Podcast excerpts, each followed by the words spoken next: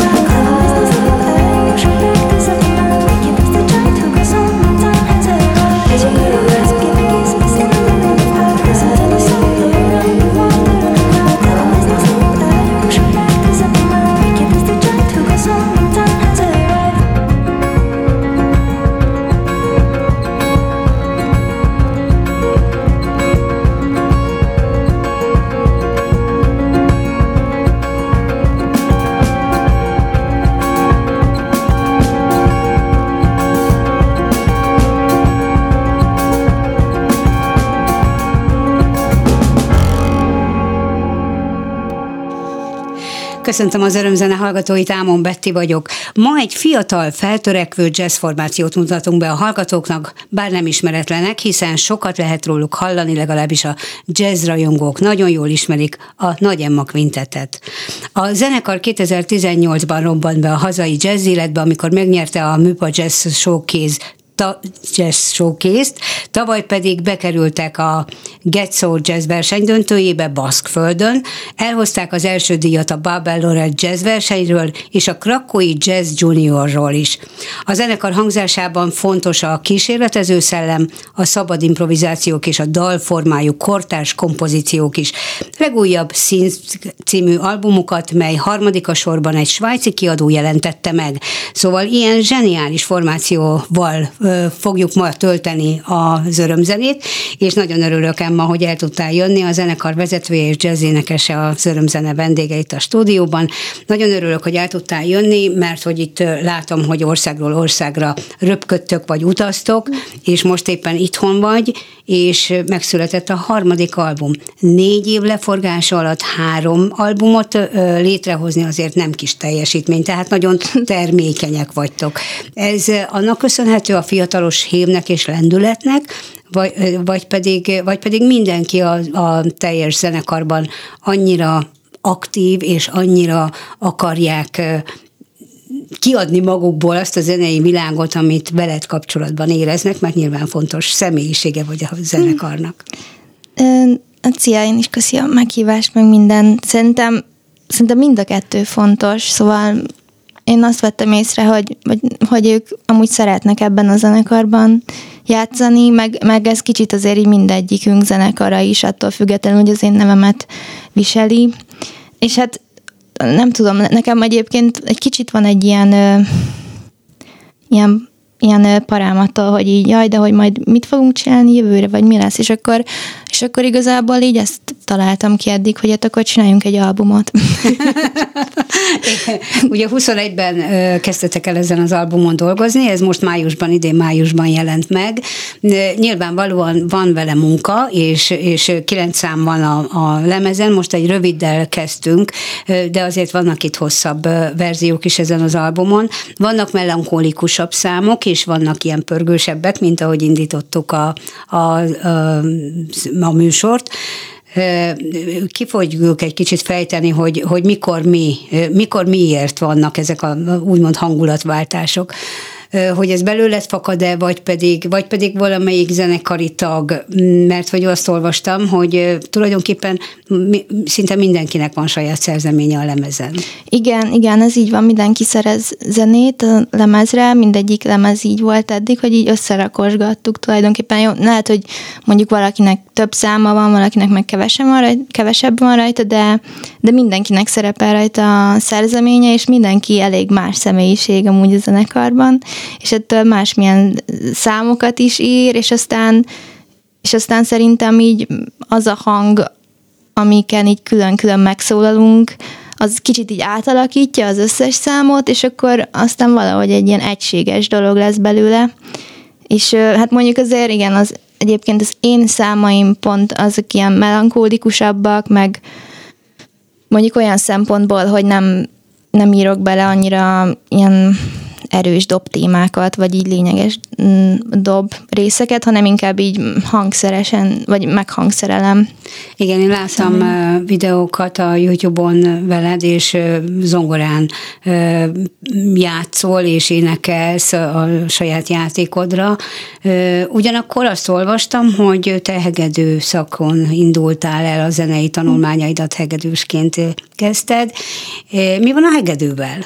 Hát letettem. De régen letetted? Most már 4 éve. Tehát amióta megvan a formáció tulajdonképpen? Hát igen, már így előtte tulajdonképpen letettem 2018-ban, azt hiszem, vagy 19-ben így véglegesen, mert szóval én azt így, tehát hogy azért hagytam abba a hegedülést, mert nem akartam már hegedülni, és akkor utána meg elkezdtem így számokat írni. De az egyértelmű, hogyha valaki leteszi a hegedűt, akkor a zongorához ül. Nem, ez... Hanem vagy paralel tanultál zongorázni is, vagy azt is gyakoroltad, vagy kettelésből kikapcsolódásképpen a zongora volt a szerelem? Igen, hát ez igen úgy volt, hogy amúgy nekünk ugye volt én kötelező zongora, és amúgy arra soha nem gyakoroltam kb. Semmit, és aztán amikor meg az eljött ez a pont, hogy nem volt kedvem már hegedülni, nem akartam, viszont bent voltam a suliban, és tudtam, hogy most gyakorolnom kéne, és bent ültem egy teremben, és ott volt egy zongora, és akkor így elkezdtem zongorázni. És akkor ez így, igen. A családodban vannak zenészek? Aha, apukám gitározik, hát most már így minden mással is foglalkozik, vagyis mindennel is foglalkozik. Kicsit hiperaktív. Szokták mondani, igen, a zenészek egyébként nagyon sokan, ugye vagy tanítanak, vagy mindenféle kurzusokat adnak, szóval sokfélét csinálnak azon túl, hogy a színpadon látjuk őket. Igen, igen. Nem könnyű megélni csak zenéből. Hát, igen. Nem mindenki teheti meg. Igen, úgy is fogalmazhatunk, igen, hogy nem könnyű. Na és a jazz mikor érintett meg téged? Mert hogy a hegedű tanulmányaid során klasszikus zenét tanultál, egyértelmű. Igen, hát egyébként előbb megérintett a klasszikus zene, és akkor így közben, mivel ugye a kettő nem zárja ki egymást, apukám hallgatott Pat Metheny-t otthon, meg így ilyeneket, és akkor így hallgatóztam, és akkor néha megkérdeztem, hogy amúgy ez mi, és akkor beszélgettünk róla, meg ilyesmi, és aztán 14 évesen találtam egy lemezt, ez Austin Peraltának a lemeze, ezt amúgy nagyon kevesen ismerik, vagy így kb. Akinek eddig mondtam, ő nem ismerte. Ő egy amerikai jazz zongorista volt, 2012-ben már meghalt sajnos, én nagyon korán, 23 évesen azt hiszem. Értem. De hogy neki van egy Endless Planets című albuma, és én nem tudom, rám az annyira mély benyomást tett, hogy igazából nem is azt gondoltam, hogy most jazzt akarok majd játszani, hanem hogy ilyen zenét, mint ez az album kb. Igen, és az volt az, amikor így ez az egész vagy jazz dolog kicsit így megmaradt így ez a szó így a fejemben. Aha, igen. És az ének, mert hogy az ének tanulmányaid, mert ugye más a hangszeres zene, más a zenehallgatás, más az, hogy megérint valakit a jazznek valamelyik stílusa, valamelyik ága, hiszen annyira széles ez a világ, hogy sokféle van. De te énekelsz, tehát elsősorban énekesként látunk. Igen, hát ez meg tehát, hogy én amúgy meg gyerekkorom óta éneklek is, csak ez tényleg annyira ilyen természetes volt, hogy ebben soha nem gondoltam bele, hogy nem tudom, énekesként gondoljak magamra. Ilyen népdaléneklési versenyekre mentem. Igen.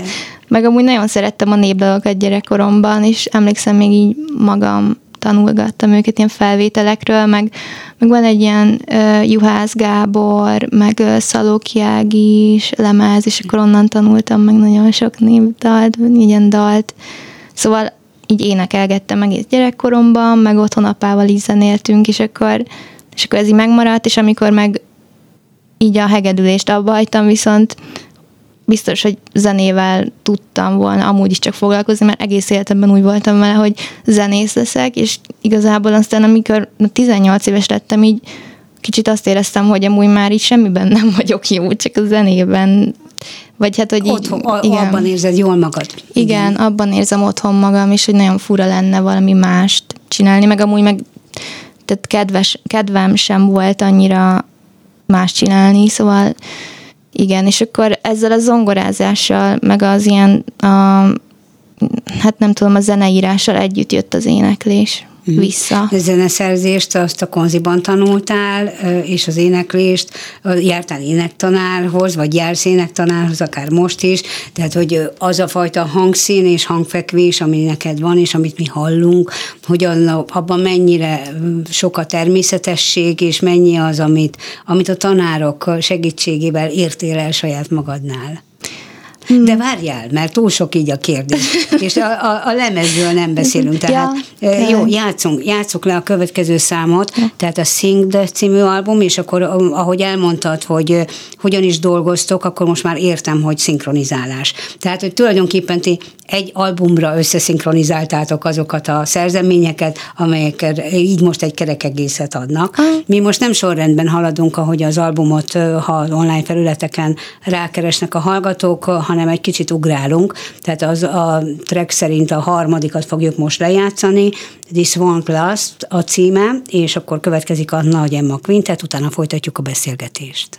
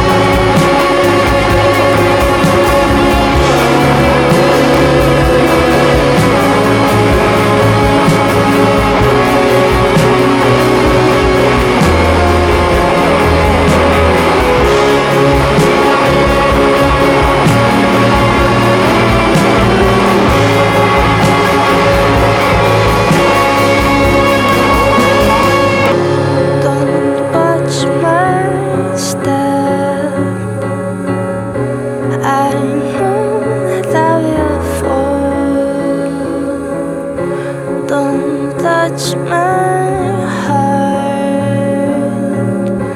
It's bony and it's green.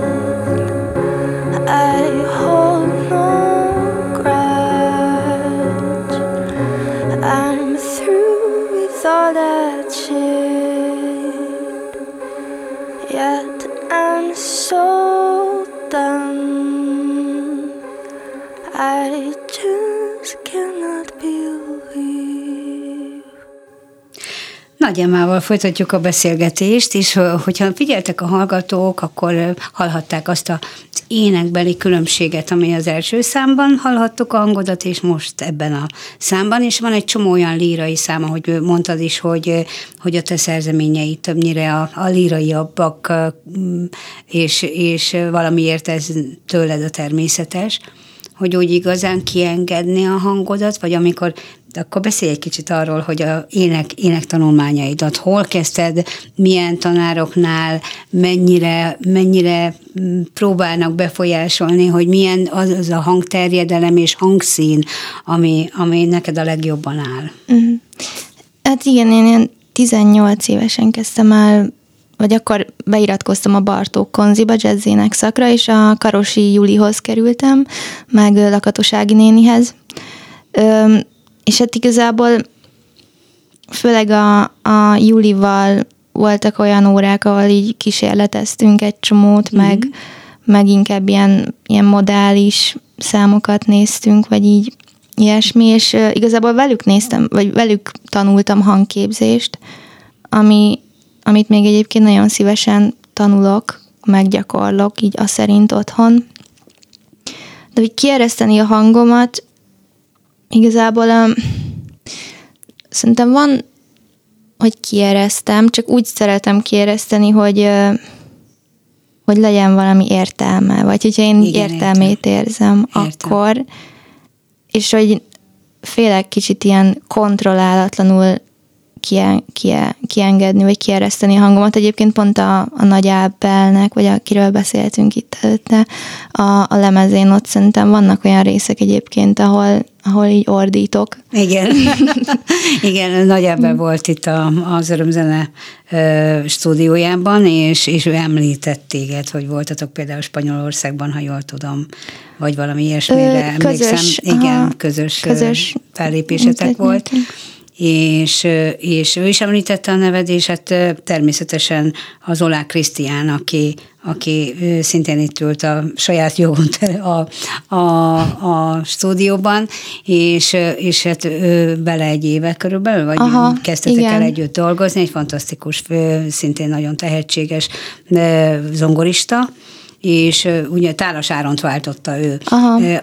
Amikor zenekaron belül történik tagcsere, akkor az mennyire befolyásolja a zenekarnak a hangzásvilágát? Nagyon, nagyon szerintem. Nem, ugye zongorista, tehát igazából azt gondolná az ember, hogy mi sem változik, legfeljebb más valaki van a billentyűk mögött, de ez nem így van. Nem, szerencsére nem. Én amúgy mind a három zongoristával, most úgy jött ki, hogy mind a három lemez más zongoristával készült, és igazából mindegyik őket ugyanúgy szeretem, szóval, mint ahogy játszanak. De nagyon más, hogy játszik az Áron is, meg a Krisztián is, és hát ugye Árontól azért váltunk meg, vagy ő vált meg tőlünk, vagy így minden már, hogy elköltözött Bázelbe. Szóval nem... Igen. Szóval ez volt így az oka, és akkor utána megkértük Krisztiánt, hogy ugarjon be, a lemezbemutatónkra amúgy. A második lemezbemutatótokra, igen. Igen, és akkor utána megmaradt. És aztán, nem tudom, amúgy Krisztián lehet, hogy ilyen pozitívan áll mindenhez, de hogy így ehhez a zenekarhoz is pozitívan állt, és akkor most meg már annyira így összefortunk, hogy sokkal több próbát tudtunk így együtt csinálni, meg együtt dolgozni, és annyira jó, hogy most már egy ilyen zenekarként működünk így együtt. A szövegeket ki írja? A testvérem nagy részt. Nagy Bátyád, öcséd? A bátyám. Igen. És a szövegeknél ugye nagyon fontos, hogy kinek írja, hogy ki fogja előadni, tehát téged ismer nagyon igen. jól, nyilvánvaló. Gondolom, hogy nincs sok vitátok ezzel, hogy miről ír. Vagy megbeszéltek, vagy neked is van ötleted, hogy mivel, miköré szeretnéd a gondolataidat valahogy kifejezni, nyilván egy kicsit kötöttebb formában a dalban. Szoktam neki mesélni a számokról, de amúgy ez ilyen érdekes, hát annyira jobban vagyunk, nekem kb. Ő legjobb barátom, meg így együtt is laktunk sokáig, hogy nem nagyon kell így beszélni erről, meg hogy igazából lehet, hogy én is elfogadom, amit ír, de hogy ő is nagyon ráérez, ilyen érdekes, hogy tényleg mennyire ráérez, meg amúgy szoktunk együtt így zenélni, van egy másik, úgyhogy egy passzív collider, egy közös projektünk, és ott tényleg zenélünk is együtt, szóval ez a zene dolog, ez így csak így elmélyíti a testvéri kapcsolatunkat. Igen, de ez nagyon szép és nagyon jó. Miről szólnak ezek a dalok? Ugye angol nyelven énekelsz, és én most ezt kifejezetten azért kérdezem, mert nem minden hallgató, aki meghallgatja a számaitokat, nem mindenki érti, hogy miről szól a dal, az érzelmi vonalat érzi, a hangzását hallja, szeretni is lehet így a dalokat, de nem biztos, hogy mindenki tudja, hogy miről énekelsz. Nyilvánvalóan minden számnak más-más a története, de hogyha össze kellene foglalni, hogy ezen a lemezen például van-e valami olyan eszencia, ami egyfajta üzenet tőletek, amit szeretnétek így átadni a közönségnek, vagy pedig egyszerűen csak a mindennapi élet és az érzelmi viharok és a hiányok és a vágyak fogalmazódnak meg bennetek? Hát szerintem ilyen nagyon ilyen érzékeny dolgokról van szó, szóval nem mondanám azt, hogy ilyen hétköznapi, de nyilván hétköznapi dolgok. Közben meg például a szövegekben az a jó, hogy így rengeteg ilyen átvitt értelem igen. van bennük, szóval igen. De hogy így összességében így az albummal, így zeneileg, meg minden, hogy szerintem valamilyen én úgy jellemezném a zenénket, hogy ilyen, nem tudom, szabadság, kicsit ilyen nyersesség, és közben meg ilyen kedvesség. A nyersességet arra érted, hogy például nem úgy tűnik, tehát, mint egy opera énekesnél, ugye halljuk egyértelmű számunkra, hogy egy rendkívül magas színvonalon képzett hang, amit hallunk. A jazzénekben az a fajta természetesség, amit tőled hallunk, nem is gondolná az ember, hogy tanulsz énekelni. De sejtettem, hogy tanulsz énekelni. De ez is egyfajta szabadság, hogy te azt a fajta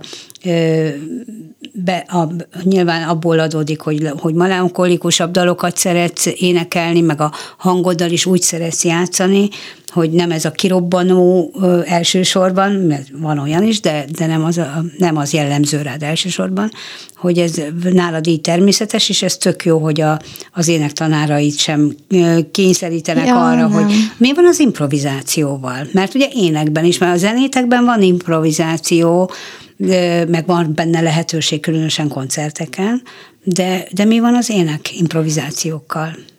Hát a Karosi Júlit említetted, ő abszolút képes rá. Hát igen. Meg amúgy sokat is improvizáltunk a Konziban, szóval sok ilyen improvizációs gyakorlat volt, meg amúgy szeretek improvizálni, de egyébként ezen a lemezen is vannak így elrejtve ilyen ének improvizációs részek, de hogy valahogy így az 1-2-3 albummal így tehát egyenes arányosan így csökkent az ének improvizációk száma, és szerintem nyilván miattam van. Ezt nyilván te határozod meg. Igen. De hogy koncerteken is, vagy mert a lemezeknél ugye van adott egy stúdió, meg van tervezve, hogy a szám hol kezdődik, hol ér véget, közben kinek milyen feladatai vannak, és van egy time, tehát, hogy vége. Yeah. De koncerteken mennyire adsz magadnak szabad teret? Van 1-2 szám, azt hiszem kb. Mondjuk 3 szám van egy koncerten, amiben van ének improvizáció, és akkor az igazából olyan hosszú, vagy nyilván amennyire jó olyan amennyire hosszú, érzed, érzem. Igen, aha. És a többiek rendkívüli módon figyelnek rád, hogy mikor van igen. az a pillanat, amikor beszállhatnak ők is.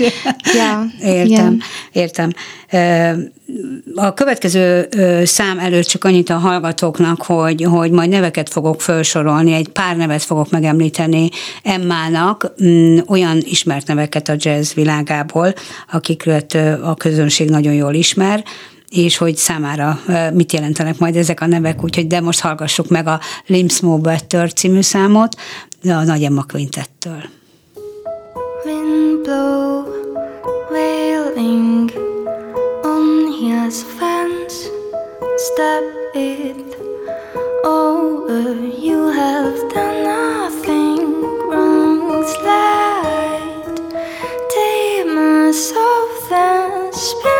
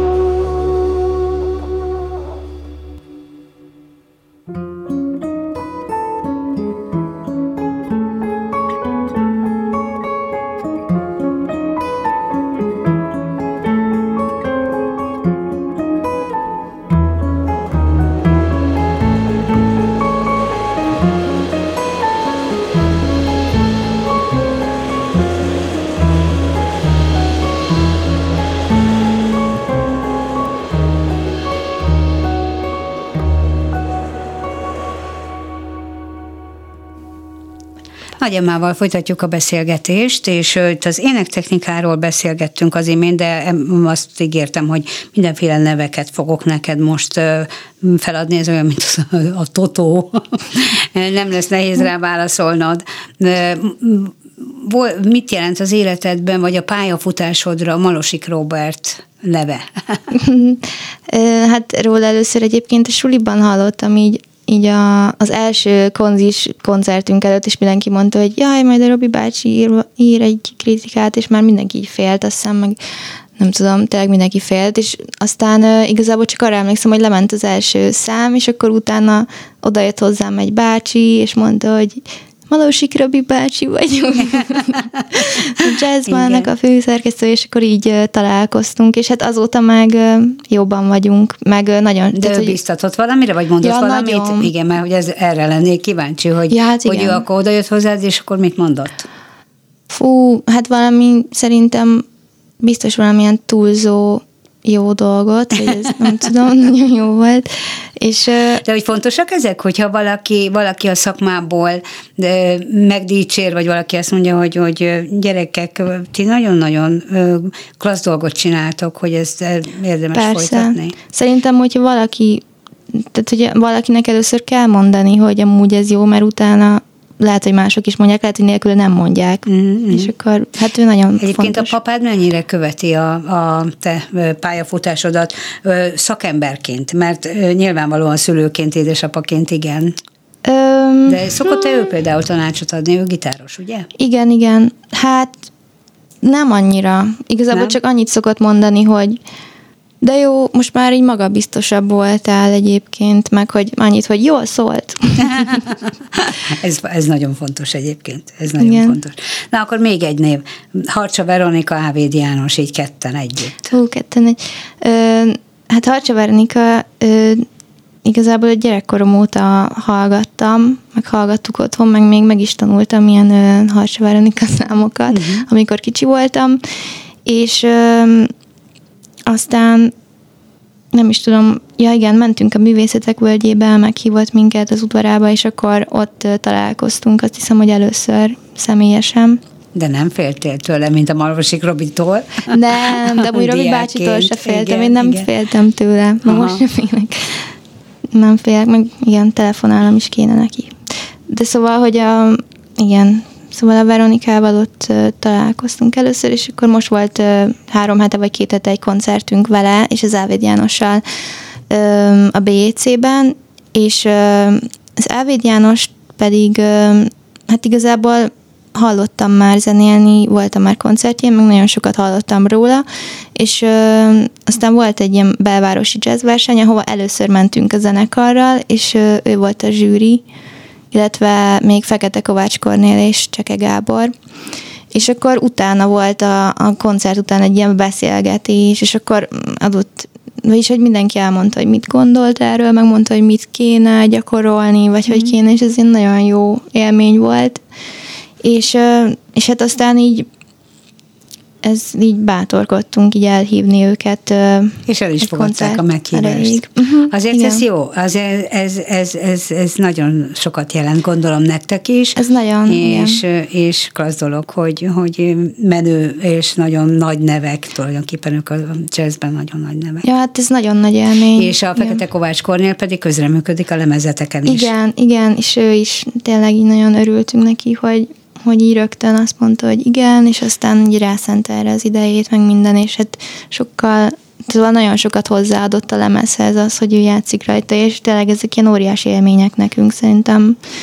Hogy igen, hiányzott egy trombita, és akkor rögtön a Kovács Kornél ugrott be nektek, hogy ő zenéljen. Hát, ja, de vagy így, igen, hogy tök jó, tényleg már, hogy szerintem folyamatosan ilyenkor így tanul az ember tőlük, és akkor így vagy nem tudom, én mindig úgy nézem ezeket az embereket, hogy akkor így tanulok tőlük egy csomó mindent ilyenkor, vagy bármit. Meg hogy tényleg, amúgy csak én nagy élmény, nagyon jó érzés velük vagy játszani. Igen. Beszélgessünk egy kicsit ezekről a nemzetközi jazzversenyekről.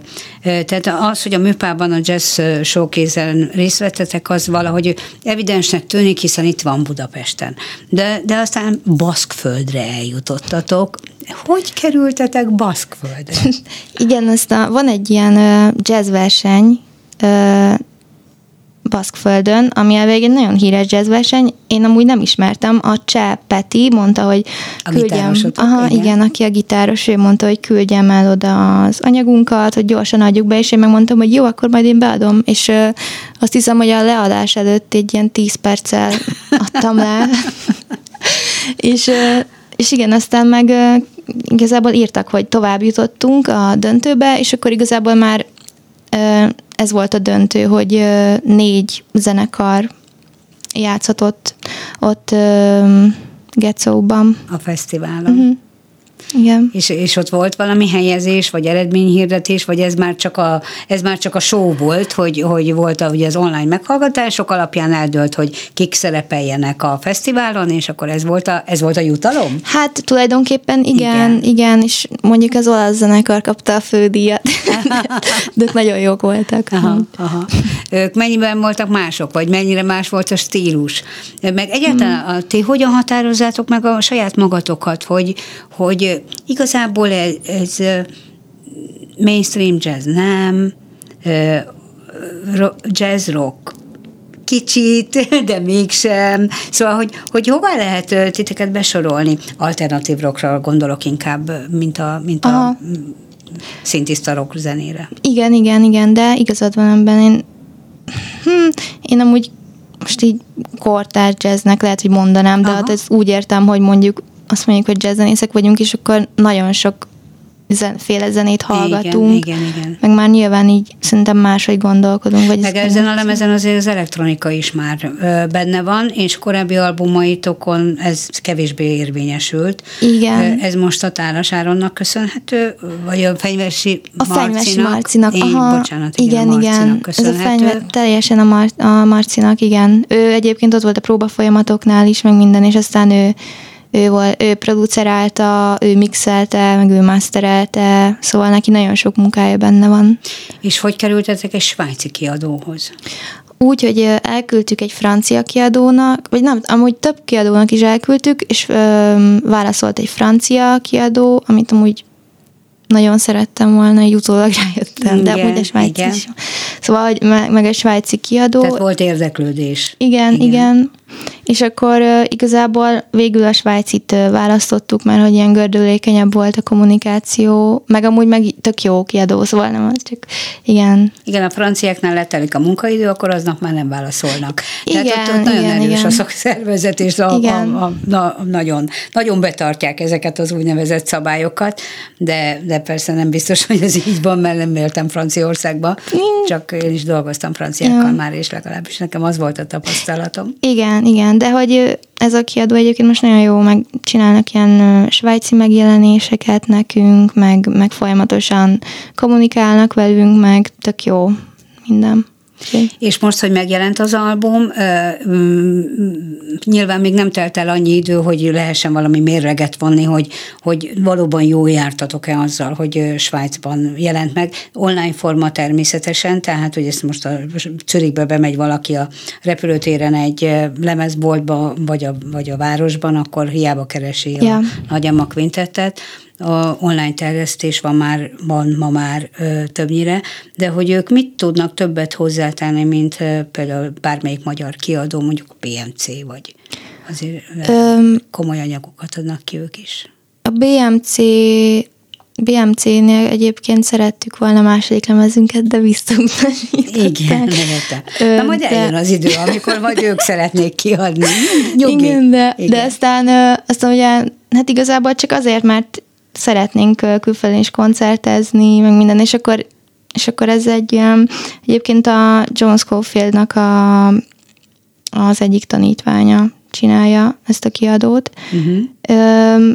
És igazából hát, csak a külföldi megjelenések miatt jobb, meg nem tudom, Svájc, és akkor igen. És mit mondtak, hogy miért érdekli őket ez az anyag? Tehát valami szakmai, úgymond indokolás volt, hogy miért szerették ezt a lemezt, ezt az anyagot?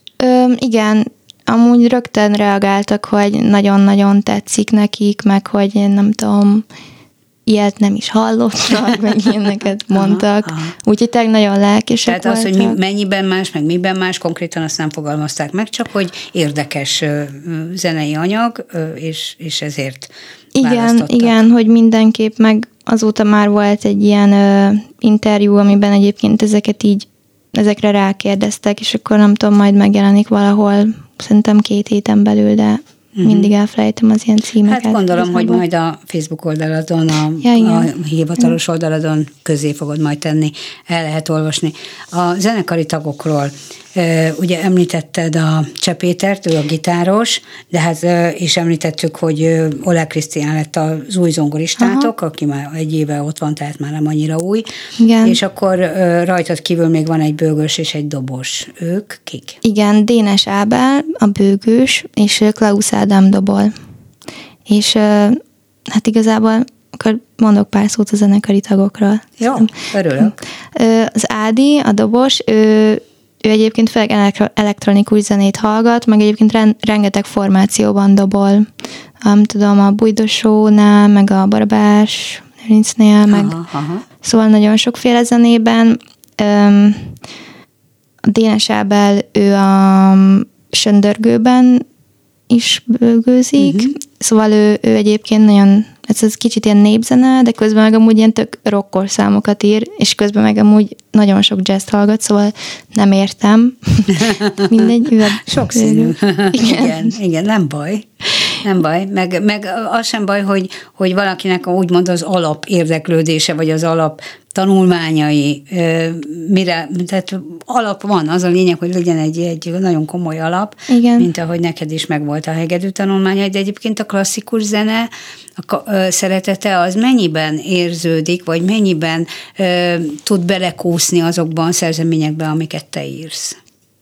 Szerintem biztosan belekúszik, szóval én akarva, akaratlanul is. Meg most egyébként zeneszerzést tanulok a Bartók Konziban. Megint visszamentem a Bartók Konziba, és igazából... Lesz ebből még egyetem is. Igen, egyszer lehet. Igen. Még van időd, nagyon fiatal vagy. Még van időd.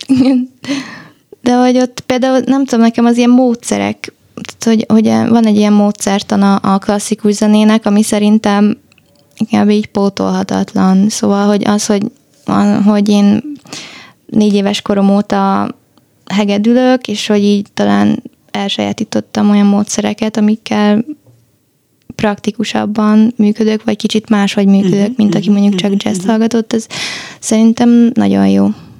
Egyébként van ebben valamiféle olyan rendszerelmélet, ami úgy meghatározza a mindennapjaidat is, vagy pedig inkább a szétszórtság jellemző rád, és akkor úgy kell magadat erőltetni a fókuszáltságra, tehát hogy most akkor neked zenét kell írni, vagy pedig azért megvan benned az a fajta rendre, mert sok gyakorlás meg egyebek miatt gondolom, hogy kialakult ez. Igen, ez kialakult, csak néha pont az ellenkezője történik, de egyébként tényleg kialakult, csak nagyon, tehát hogy vannak olyan napok, amikor rettenetesen nagyon durván szétszórt vagyok. De a zenében nem? Nem, ott nem, csak hát ilyen mindennapi dolgokban. Hát az egy másik dolog. Én most így a zenére értettem, igen, hogy nem, a zenében hogy a szétszórtság a zenében, tehát hogy hozol egy ötletet, aztán másik nap egészen más hozol ugyanarra, tehát nem, hogy ez mennyire... Hát ebben következetes vagyok. Aha. És mennyire vagy...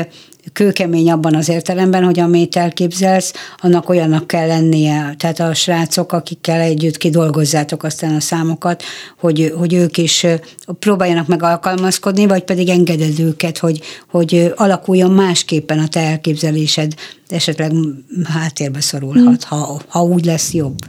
Szerintem amiket ők így éreznek, amikor először mondjuk látják a darabot, vagy a számot, az általában mindig jó, mert hogy teljesen ösztönösen éreznek rá, és akkor azt szerintem jobb, hogyha elfogadom, mert aztán mindig kiderül utólag, hogy egyébként, hogy igazuk volt. Persze olyan is volt, hogy nem volt igazuk, de hogy általában igazuk volt, és például mondjuk az ilyen saját elképzeléseim elengedésében a Fenyvesi Marci tudna mesélni, mert ő pont mondta nekem, hogy hogy ebből így nehezen engedek egy kicsit, és hogy ebben még majd alakulok. Még egy kicsit fejlődnöd kell. Igen. De nem baj, egyébként meg nem baj, hogyha ragaszkodsz valamihez, mert lehet, hogy előbb-utóbb meg majd az fog bejönni. Úgyhogy igen, ezek a határok, mint hogy a zenei stílusok között is ugye átjártok, meg kísérleteztek, meg nem akarjátok magatokat beskatujázni egy bizonyos stílus irányzatba, ugyanúgy lehet ezekben a döntésekben is kísérletezni, hogy meddig mehetsz el. Véget ért a műsoridőnk, úgyhogy az utolsó számot sajnos nem fogjuk tudni teljesen végigjátszani, sőt, 5-öt terveztünk, de csak 4-et játszottunk le, de köszönöm, hogy sok mindent meséltél magadról és a zenekarodról. A Watermelon következik, hiszen nyár van, úgyhogy mondtam az Emmának, hogy ezt ne hagyjuk már ki. Ezzel fogunk búcsúzni. Nagy Emmának köszönöm szépen a beszélgetést. Kemény Daninak a hangpultnál köszönöm a nagy segítséget. Ámon Bettit hallották, viszont hallásra. There's a little child in the house running round and round. Never leaves, just don't leave house. Watermelon color, your shirt's red, while running round.